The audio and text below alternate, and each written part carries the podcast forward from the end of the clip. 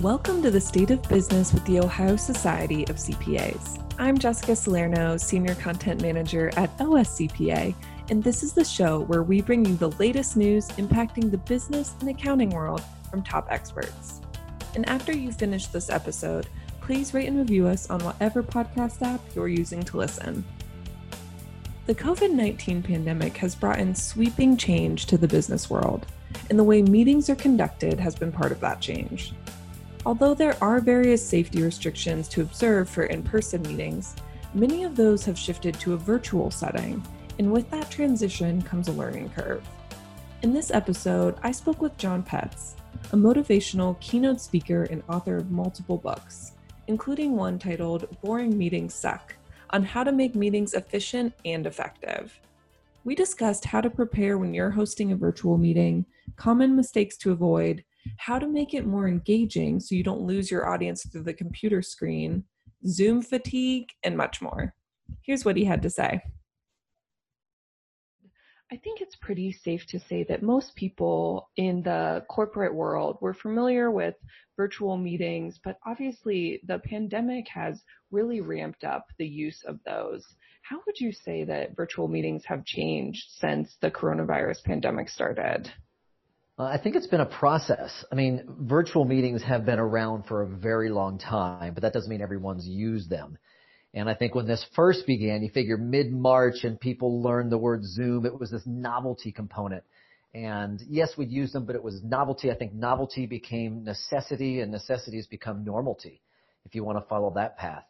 Uh, how has it changed? We rely on them now. I was literally on a an audio call yesterday. I'm like, I'm looking for the video link. Did I did I did I miss the video link? Like it was just my expectation that it would be a video as well. So changed. Uh, I think people have realized how much more time you need to put into a virtual meeting. And so I guess we'll, we'll talk about virtual meetings and or conferences because I've been in a lot of the conference business as well. So that could be used interchangeable, but I think of meetings, sometimes I think of in-office 10-person meetings, and I can also think of virtual events as, you know, 2,000 people conferences. So make sure you steer me correctly when I answer.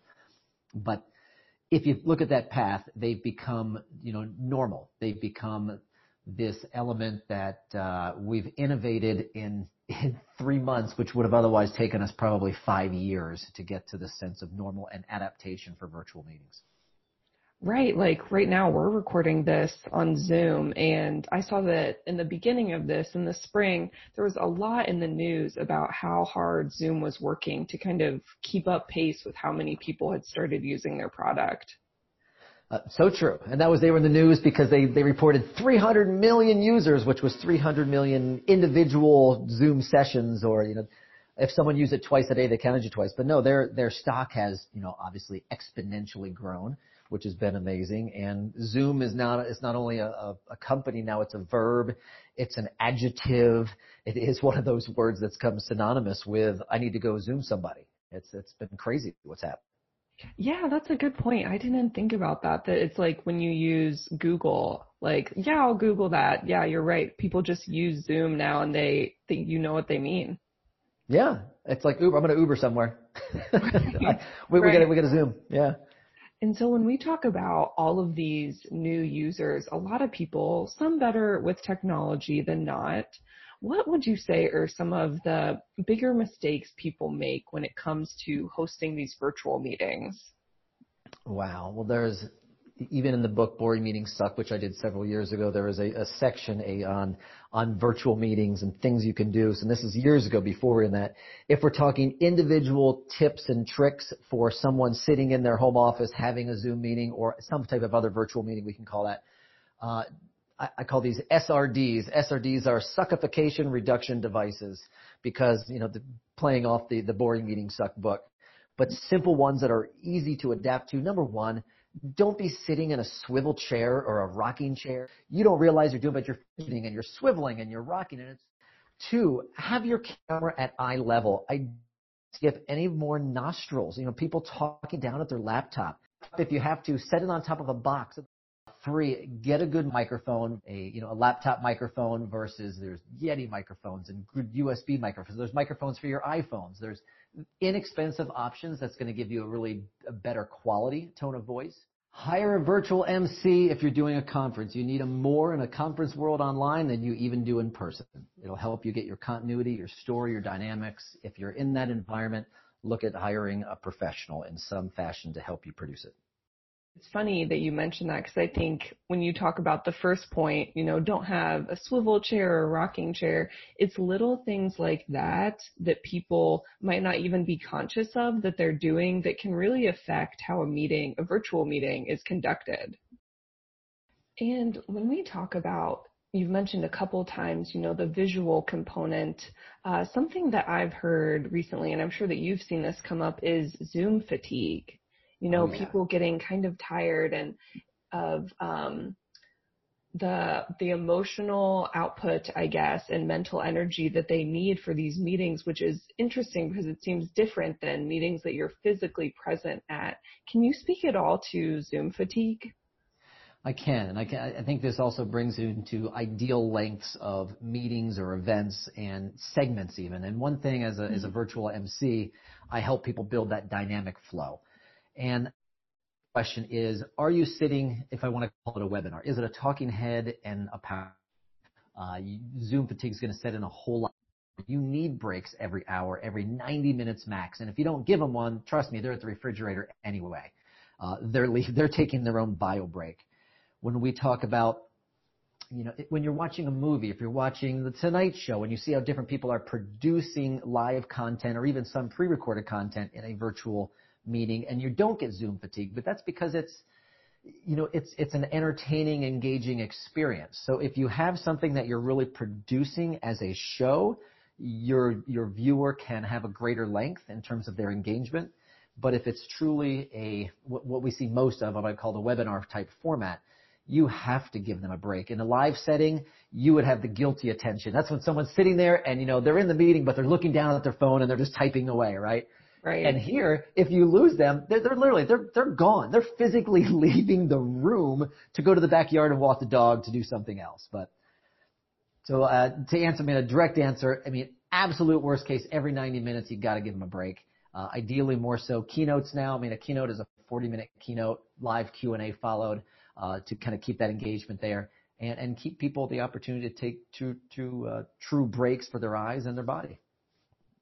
And when you talk about, you know, the importance of engagement, hopefully one of the whole reasons that you're having a meeting or um, getting people together to discuss something, it can be easy, like you just mentioned, Jon, to kind of tune out for these virtual sessions. You know, you're not physically present in a room with people. You probably have other distractions behind your computer, um, at your home, wherever you are what are ways that people can ensure, you know, collaboration, engagement still happens in these meetings? Sure. And I think it's always a challenge in live or in, in this style of meeting. One, one simple thing that can be effective is simply calling people out. And you may think, oh, that's a bit aggressive. And what I say with that, what that would mean is, uh, number one, putting people into agenda so they know they're going to be speaking up. We know we want their response calling them out in chat form. Uh, one thing I like to do in Zoom is, hey, first, awesome. We're going to be we're going to be talking to John first. By the way, on deck is Michael or is Sally, uh, Beatrice, whatever it might be. Letting people know we expect to hear from them next. It also gives them the opportunity to get their mouse over to the mute unmute button or get their mouse back over to the camera button so we don't sit there for three seconds waiting for them to jump on. So kind of have that calling out the speaker who's first up and then the next one after that. Engaging people there's been some great things that have come out as a positive from gamifications and tools and engagement. And maybe people have done, have done the virtual scavenger hunts and bingo, and I've done game show formats to keep people engaged, but in an entertaining way while still delivering content. So I think looking for those ways to, you know, educate, inspire, and entertain and produce that into a television show is, is a great way to keep people in there and engaged. And I love that you mention the game component because I think that's something I've heard more people do. I mean, we're talking about meetings right now, but I've also heard people doing that to kind of keep up a social component with their coworkers and colleagues, you know, like having happy hours, having virtual games, like other ways that you can still engage um, without feeling maybe always that pressure of having a continuing a conversation virtually um, through Zoom or whatever you're using.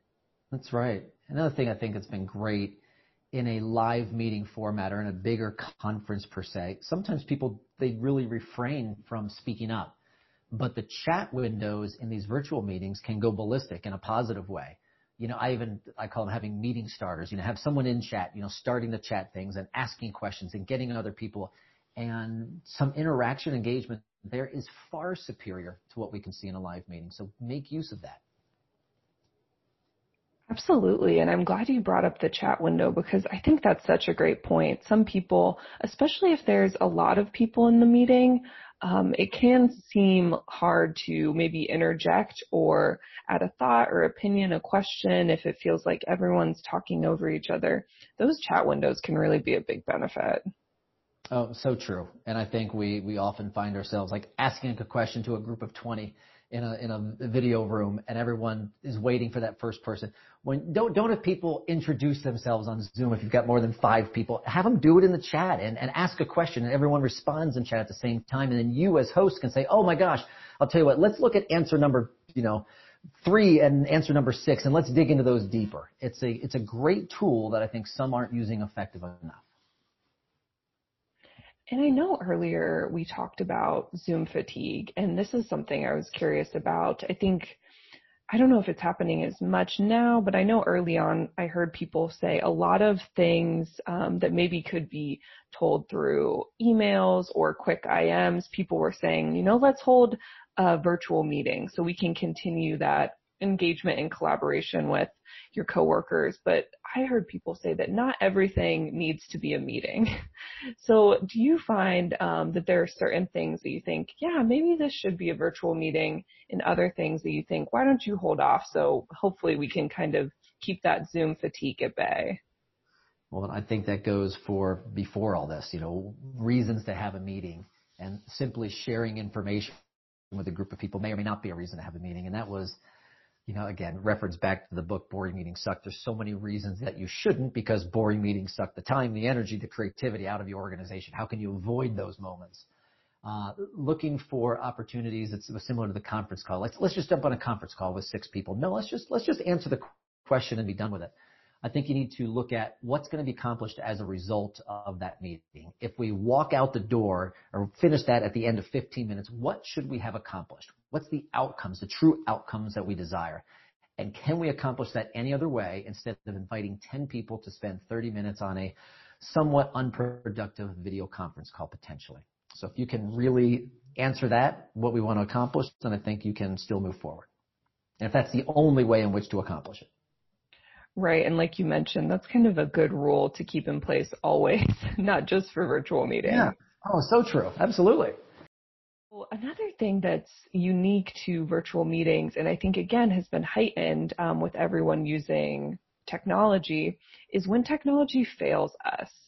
Um, it can feel especially frustrating when this is the only way that you're communicating with someone. You know, when your screen is frozen, when your video is not working, when your PowerPoint isn't playing. There's all kinds of things that can go wrong, unfortunately. Do you have any tips for how people can deal with that when technology kind of starts to fail during a meeting? And have it be known it, it will fail, right? And we've seen it fail and be prepared for it to fail, even though we don't want it to fail. So what what can you do? Number one, know if, if you're hosting and you're interviewing someone on a remote site or you're in a conversation, knowing ahead of time who's going to take over if by chance you go out. So always having a, if it is Zoom using that as the best and easy feature is always having a co-host in that because if you drop, the meeting's over. Have co-host set up, have the co-host know what the rules are. So if I would go out, they would continue that line of questioning or continue moderating until I'm back. Uh, if if you really start getting choppy audio, kill your video because your audio potentially will get better and audio can save that portion of the meeting if you have, I mean, I'm trying, we could go through a bunch of different scenarios and I don't want to do that for your, for your listeners. But having, ask yourself what possibly could go wrong and then have a quick one point solution to what will happen when that happens. what we, what are you going to do?